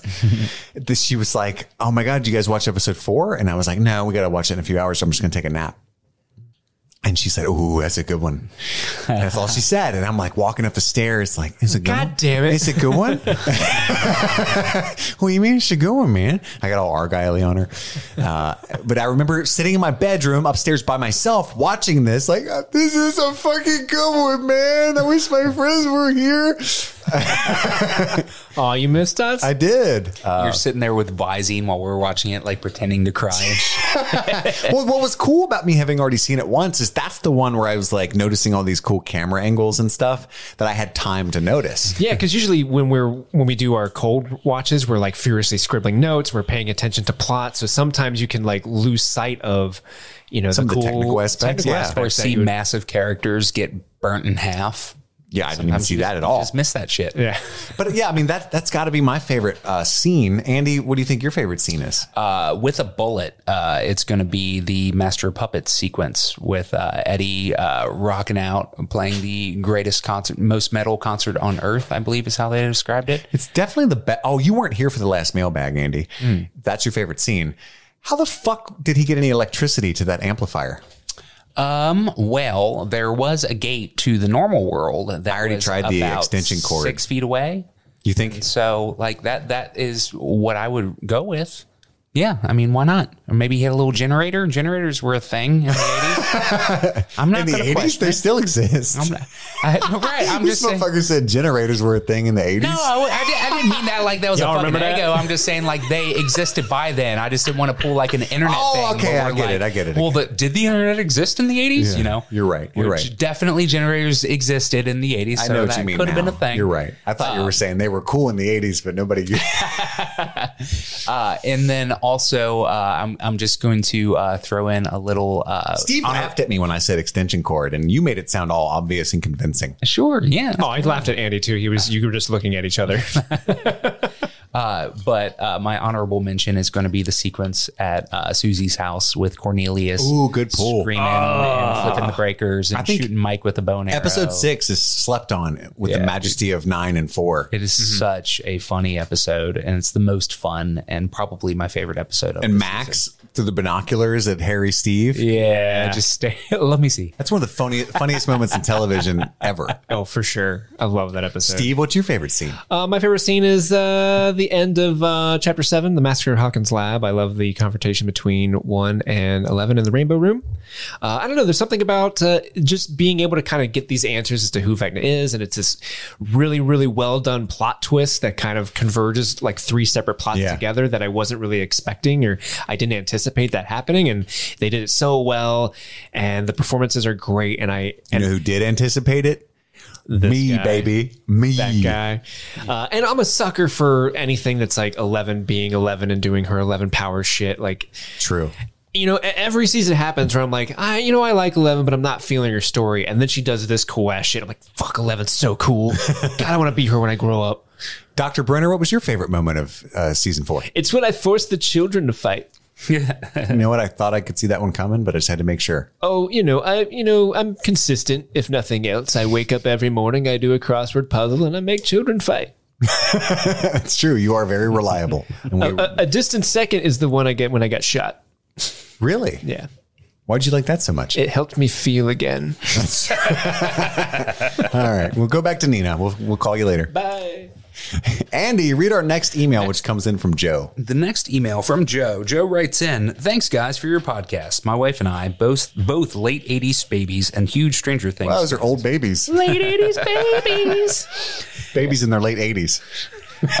and huge Stranger Things fans enjoyed listening to your Chapter 9 recap on our way to the shore this holiday weekend. However, we were absolutely gobsmacked by your statement in the recap that the D&D game at the beginning of the season didn't foreshadow the course of the season. Oh, this is a good email. Gobsmacked. Clearly did. And as I explained below, this statement on your part was a miss. Quote, I- unquote. I, love how he's writing it out like uh, an essay in school where it's like you you make your little summary at the beginning, you establish what your argument's going to be, and then you back it up. Mm-hmm. And hmm. he's going to recap at That's the the end. He's thesis. going to be like, in in summary, Joe's a professional, man. so Joe writes, during the huddle, when Erica and Dustin are the only players left on the battlefield, Eddie counsels, there is no shame in running. He then states, don't try to be heroes. Steve uses the latter phrase to admonish Dustin and Eddie before they take on the Demobats, a clear reference to the crystal bats in the Dark Crystal, by the way, which you guys missed in your eggos. The former phrase, suck. no shame in running, defines Eddie's character arc and fate. First, when he runs from Chrissy, getting Vecna'd, and finally, when he decides not to run away from the Demobats and to be a hero. Dustin and Erica's dice roll in the D&D game are also foreshadowing. Dustin first rolls an 11, to which Eddie announces, with genuine relish, shaking his rocker hair, that's a miss. So Dustin's dice roll clearly foreshadows 11 missing in her first attempt to take out Vecna, which is what happened in the season 4 finale. Erica then rolls a 20, a crit hit that kills Vecna. So I think we can expect in season 5 that the gang is going to land a critical hit against Vecna, hopefully killing him once and for all. What the 20 signifies, who can say? Keep up the good work. Looking forward to listening further.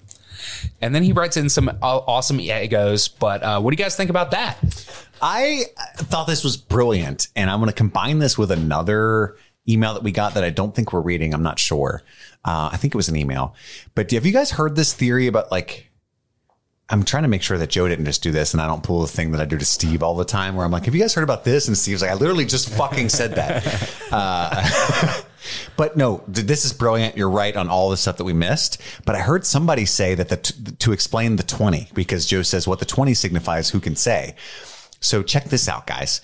So 11 plus 8 Kali is 19 plus 1 Vecna equals 20. Whoa. Signifying maybe a bigger bad than Vecna that all three of them team up to defeat. If the Duffers actually fucking did that, I would shit my pants. Pants would be shat. Chat. That's Shatner. That's really good. Hardly know her. Uh, I just want to throw that out there. But yeah, everything that Joe writes is is great, and he's 100 percent correct on things that we All missed. of the foreshadowing. That's yeah. yeah. because I did yada yada yada the foreshadowing of the D and D game, and there's been so many like smart breakdowns of how much the D and D game did in fact feel like foreshadow. we talked about it a little bit. you did, you know, but you guys went into it after I was like, I don't think it even worked. Uh, I did not catch like the "it's okay to run" stuff. That's actually extremely good foreshadowing. Yeah. I respect the call out on that. yeah. Well, for one thing, we haven't gone back and rewatched episode one at all, any of us, and I bet a lot of these people have. I haven't rewatched any of them yet. I well, I saw four twice, and I saw nine twice. Oh, okay. Yeah, I've I've seen. I think I've seen. Actually, I, th- I have seen one twice. I've seen one for uh, seven Yeah, and seven twice. Uh, so yeah, tons of good stuff, Joe. And uh, you're right that there was a ton there. Um, keep up the good work, Joe. this next email comes in from Stephanie, and it'll be read by our very own Steve. That's me. Stephanie writes. It's That's only, me. It's only appropriate that Steven reads for Stephanie because we're just like we share that namesake, you know, the Stephs. Her name is basically Stephanie. That's true. Or I like to think of my name as as just Stephanie, just with less steps. Uh, uh, she's cooler than I am. Is what I'm getting at. Ah, I see it. Uh, Stephanie writes, Hey guys, love your show and all the great insights and tidbits. I know a lot of time has been devoted to the death of Marty B and the moment Eleven says goodbye. Rightfully so. One thing I felt was missing from earlier takes on that scene was its developmental significance for El. I may be projecting a bit, and I know we all love to hate Dr. B, who was a bad dude. I'm really glad he didn't survive season four. Did we see him actually die, though? Hmm, it's a good point. We thought he was dead before. Uh, she continues, but what really struck me was the significance of El's level up in that moment. Up to this point, she has just run away from him, which was important in itself, and has her fragmented memories and flashbacks. But this time, she chose to stay and dig into her past, answer those questions, and ultimately move toward an integrated, complete self. In contrast to Papa, El is presented with opportunities to assert agency and choice along the way by other characters, friendship with Max, and then an adult who empowers her for who she is in Owens, and also Hopper, I would say. Sure. So much of her much of her life at this point has been in reaction to or alignment with Dr. B. But as we build to this scene, she has grown into prioritizing her needs over his priorities. This culminates in her in their interaction as he is dying. He tries to assert his needs to get something from her again so he can have peace and that it's not that she spites him. It's it seemed more to me that she saw the complexity of the situation, but chose herself and the truth of their history. And the side of that probably felt like a rejection to Papa, but I think the true motive was really to honor her new self and the full truth that her story involved abuse by him, and it's not her job to supply him with what his ego needs anymore. I know this is subtle, but feels really powerful to me. She wasn't punishing Papa, she was honoring herself. I loved it. As a person who is healing after abusive relationships, it's really reson- or it really resonated deeply.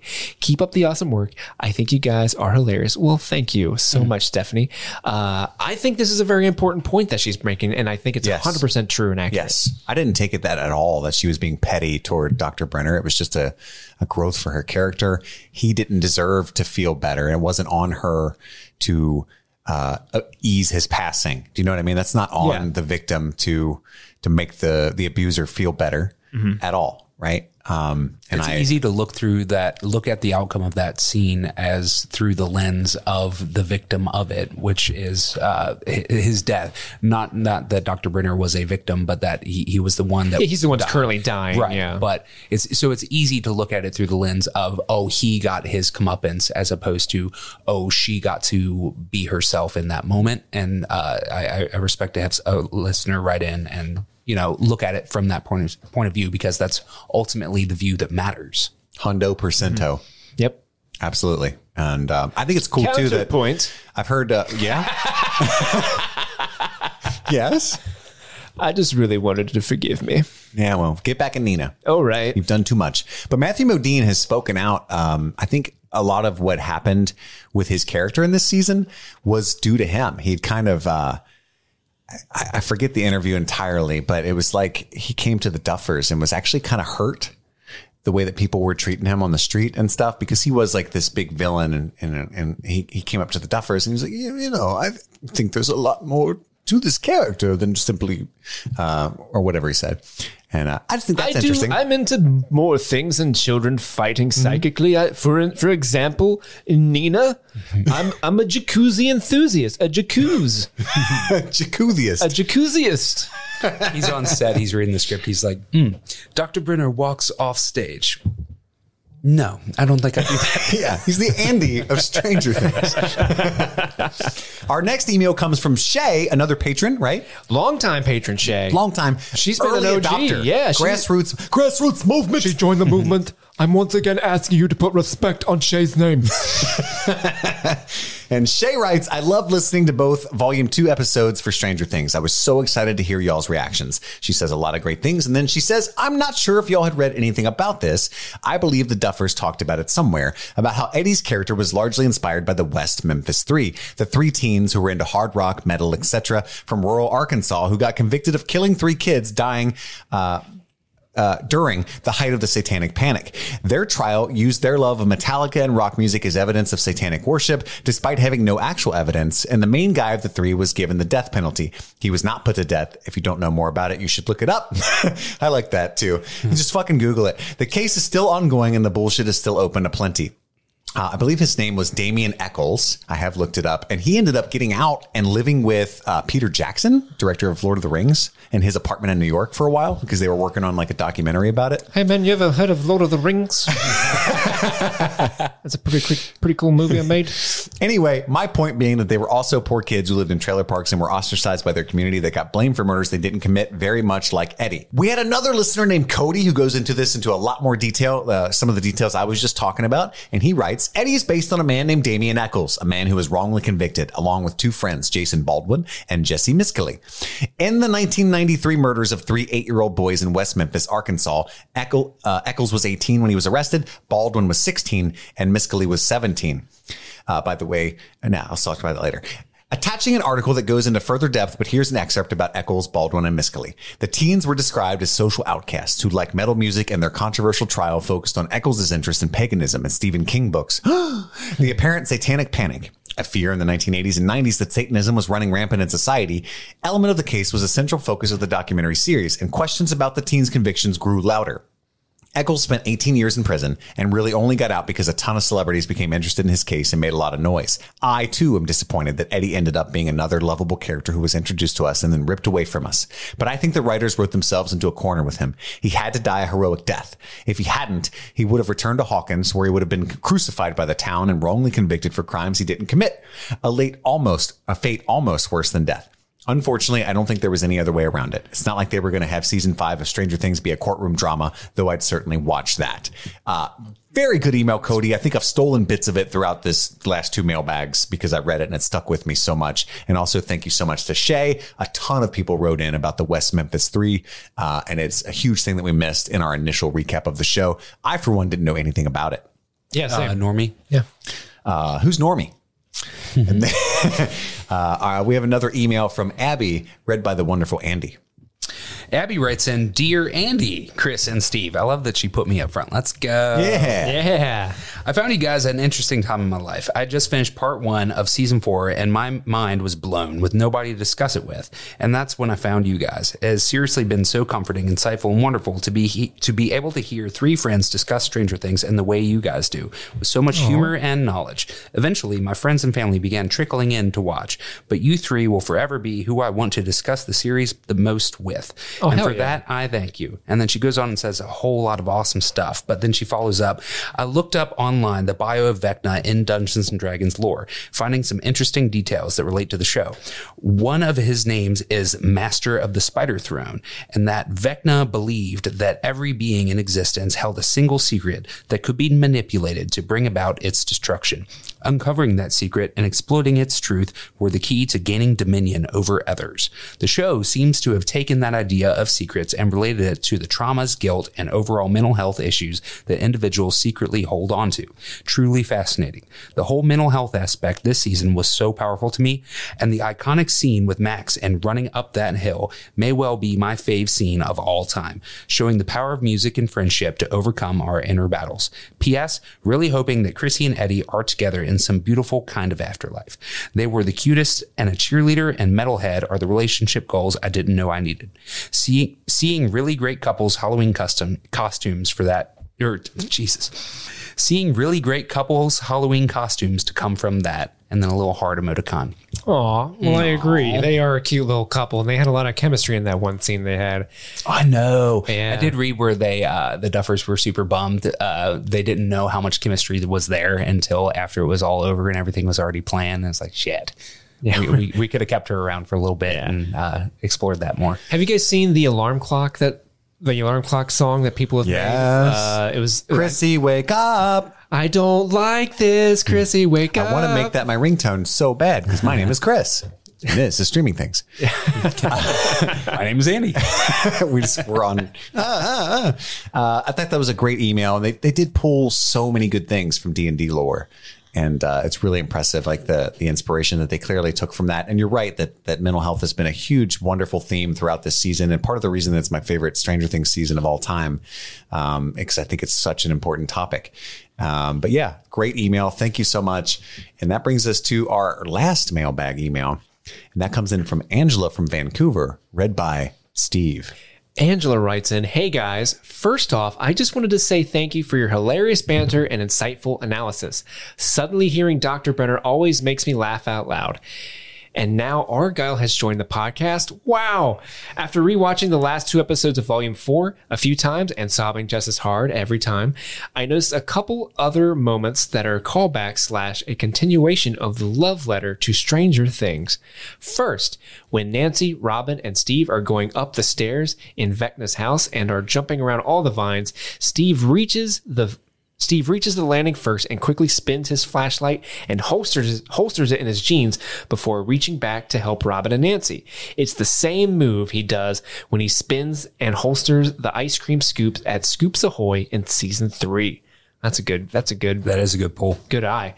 The other callback was actually in episode 8, Papa, when Lucas asks Max if the memory she has in mind is one that he is in, and she says that's presumptuous of him. This mirrors the moment when Lucas and Dustin invite her to come trick or invite her to come trick or treating back in season two. And she says it's presumptuous of them to think she would want to come at all. I'm sure there are other moments. I keep noticing more details on each rewatch. Keep up the good work. P.S. Even though you blew it with CNN, you still have some fans up here throwing some shade at Chris. God damn. Hey, turns out in the long run, they blew it. Who's bigger now, streaming things or CNN? Yeah. Whoever that is. Yeah. you hear this, CNN? This could have been yours. Yeah. But you lost that chance all because Chris said a boot. I didn't mean it. I didn't think they were real. I thought they were some scam artist. I really wanted to Have we put. told that story recently? I think we told it this season, right? But for, for listeners that don't know, at the beginning of season three, we were kind of a bigger Stranger Things podcast, nowhere near what we are now. Yeah, nowhere near. But we were, well, I guess apparently something, but not enough to where I guess I had like podcast dysmorphia and, you know, or imposter syndrome because we got an email from a news network in Canada that wanted us to be on like the primetime news to explain Stranger Things to people. Uh, and I read the email and laughed about it and said, "What is this all about?" And in the reply, and sent it back to them. What about Bryan Adams? And we can, Canadian government has already apologized for that. and we continued watching season three and laughing. And then finally, it's something weird in my brain told me to look back into it.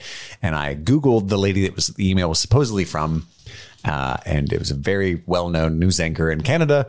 And I was like, oh shit, oh shit. And I emailed him back and actually we're available. And she said, uh, the, it's fine, but we're, We're all booked. And uh, of course they were. And I was like, damn it. and no one's invited us to anything like that since. it's the funny ending to that story. Wah, wah, wah. I really do like the uh, presumptuous callback. Yeah, that's Max. really that was Something. I had forgotten about, but so yeah, very good And call. it sucks because like there's so many other things we want to cover and so many movies I need to watch and all that stuff. So I haven't watched it uh, all the way through again, but I'm really looking forward to doing. And it's such a big, long season, so it's tough. But I'm sure that there's tons of details like that that I'm gonna love if I've like not so worried about the plot and trying to find them, you know. And uh, I'm looking forward to that, but I haven't done it yet. Uh, so thank you so much to all of again. This was from hundreds and hundreds of emails. Uh, many, many, many of them were wonderful. We read every single one of them. We love them. Continue to do that. Write in anytime to streamingthingspod at gmail.com. I do have one thing I want to do. And Steve, you can remove this from the show if you like. If you would give me the phone thing, uh, I think you in particular will appreciate this deep cut thing that may or may not be true because it involves music knowledge that I don't have. Uh, but it's pretty neat. I want to point out a little Easter egg in Stranger Things Season 4, Volume 2, and I haven't seen anyone else talk about this yet. So if you haven't seen it, spoilers ahead. The Duffer Brothers literally told us what's going to happen to Max in episode 4. So I watched Stranger Things with my parents. Both of them are huge Kate Bush fans. Like we literally have the vinyls sitting down in our basement. This is the album Hounds of Love, and Running Up That Hill is obviously the song that Max listens to to escape Vecna. But I specifically remember my dad telling me this when I was a little girl. He would say, Tori, this album is actually really cool. It's a story concept album, all about a girl who falls into a coma. Whoa. How did we not see this coming? And if you listen to the entire Hounds of Love album, it explains from when she falls into the coma while she's in it and when she wakes up. So, is this Kate Bush album, Hounds of Love, telling us what's going to happen to Max in season five? I think there's two songs from when she's in the coma and wakes up that's going to correlate with Max in season five. Number one is Waking the Witch. Listen to it. And the second song is Hello Earth. And I think this is kind of going to be like when Max wakes up. Anyway, guys, yeah, so the Duffer Brothers literally told us that Max was going to be in coma since the start. So that was TikTok user at pinks.mom. Uh, I want to credit her for her wonderful catch. Uh, uh, what do you guys think about that? Steve, have you heard those two songs that she talked about at the end there? I'm sure I've have. I can't place them. Because I know you're a Kate Bush fan, and I, Yeah. you know, I'm one of the the people that didn't even really know much about Kate Bush at all before Stranger Things. So when I watched that TikTok, I was like, "Holy shit!" We did we did get someone emailed us and they actually broke down track by track like this song relates to this, this song relates to that. But it was Oh, like- yeah. It was a very very long email. That's why we didn't include it because I didn't know how we could read it. Uh, and, and give enough um, oxygen to all the other emails that were coming in. But someone did point that one of our listeners pointed that out to us and actually broke it down. So if you get a minute, uh, the two of you guys, you should check that email out. It's really good. Okay. I feel like the song title "Waken the Witch" is pretty, uh, you know, ominous and foreshadowing. Yeah, I wish I had heard those pretty songs, and wonderful. I, I, I know that the video was getting long, but it's kind of funny. She's like, it tells you everything that's probably going to happen in season 5 Go listen to those songs, and I was like, no, tell me. I don't. I, I mean, I do want to, but I also like, you know, that's homework. probably not gonna. yeah, I'm just gonna go home like, master, master. I'll turn that album on. Ever since Stranger Things, I've been listening to uh, "Running Up That Hill," obviously, but also Wuthering Heights," which is my other favorite Kate Bush I need to listen to more Kate Bush. I've just been playing "Running Up That Hill," but over and I, over I haven't listened to the full album, maybe ever. Uh, I've I to that. I haven't like done that five. Yeah, since the early aughts. I used literally I used to listen to music as the activity. I, like I would lay in my bed, put on headphones, and listen to an album from start to finish. Mm-hmm. Never skip a track, and just lay there, not fall asleep, and just fucking actively listen to it. You know, Yep. Uh, and pick out like individual instruments, and I ne- I don't do that anymore. It's the soundtrack to multiple other activities at best, always. And a lot of times nowadays, I'll put on a podcast instead of music. Yeah. I've become a savage, a consumer of nothing but content. Yeah, I'm crazy. I find a song that I love and I will listen to it on repeat until it is dead to me. And I pick it apart nonstop. I can't help myself. That's just how I rock. But uh, it's, it, I always feel like, and I also habitually listen to music way too loud in my car. And so likely Yes, you do. people around me can hear the music. and it's like I heard something really cool, start the song over. And I get to that part again. I was like, oh, that was really cool. Start over again. Yeah, they're like, what is wrong with this guy? My wife's the worst, man. She jams. Like I can hear her. Uh, I listen to the TV very loud, and I have expensive surround sound equipment and stuff because I'm bad with money. And I'm, I'm like watching Stranger Things or whatever. And when she pulls up in her Honda Civic outside through the glass, the doors are shut, and my TV blaring, I can hear her radio with her windows up in her car. I get knocked down. yeah, it's always Chumbawamba every time. It's weird. Uh, yeah, but anyway, again, thank you so much to all of our uh, intelligent, lovely, kind listeners. Keep writing in and uh, keep being you. Stay classy, San Diego. That's all the time we have for right now. Go fuck except yourself, for our. Ma- You'll read whatever's on the teleprompter. Steve, what kind of madness did we create with this week's Mad Lib? Well, let's find out with this week's episode of Mad Libs titled Sister. After a long lime scooter ride to Chicago, that had would to be have a cost so much fucking Yeah, money. you Holy keep shit. renting them every 300 feet. Eleven had finally found her trash. Kali! Kali, or 14.2, as it read on her laboratory tattoo. The two hadn't seen each other since their days in the magenta room as kids, mm. but their bond as apricots was unbreakable. Eleven learned that Kali had a musty gift just like her. No. She could make people bless things with her mind. To demonstrate, she opened her femur and revealed a beautiful lemur. Kali used her catacombs for revenge. She and her group of fellow floppy disks went after ex pharmacists from Hawkins' lab, and she asked Eleven to join her.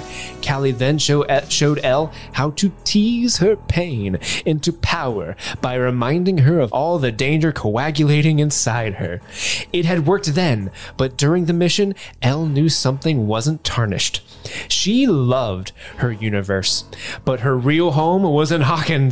And although she wanted to blather the confusing men, just like Kali, she knew that her powers were for saving her friends. And thus concludes Sister. Old 14.2, trusty friend. I want to blather those confusing men. I want to open my femur to reveal a beautiful lemur. He opened her femur to reveal a beautiful lemur. It There's- t- became Dr. Seuss. Yeah. There's some good ones in there. I like this one. Uh, and that's all the time we have for right now. My name is Chris, I'm Andy. And I'm Steve. and this was Streaming Things. Happy streaming.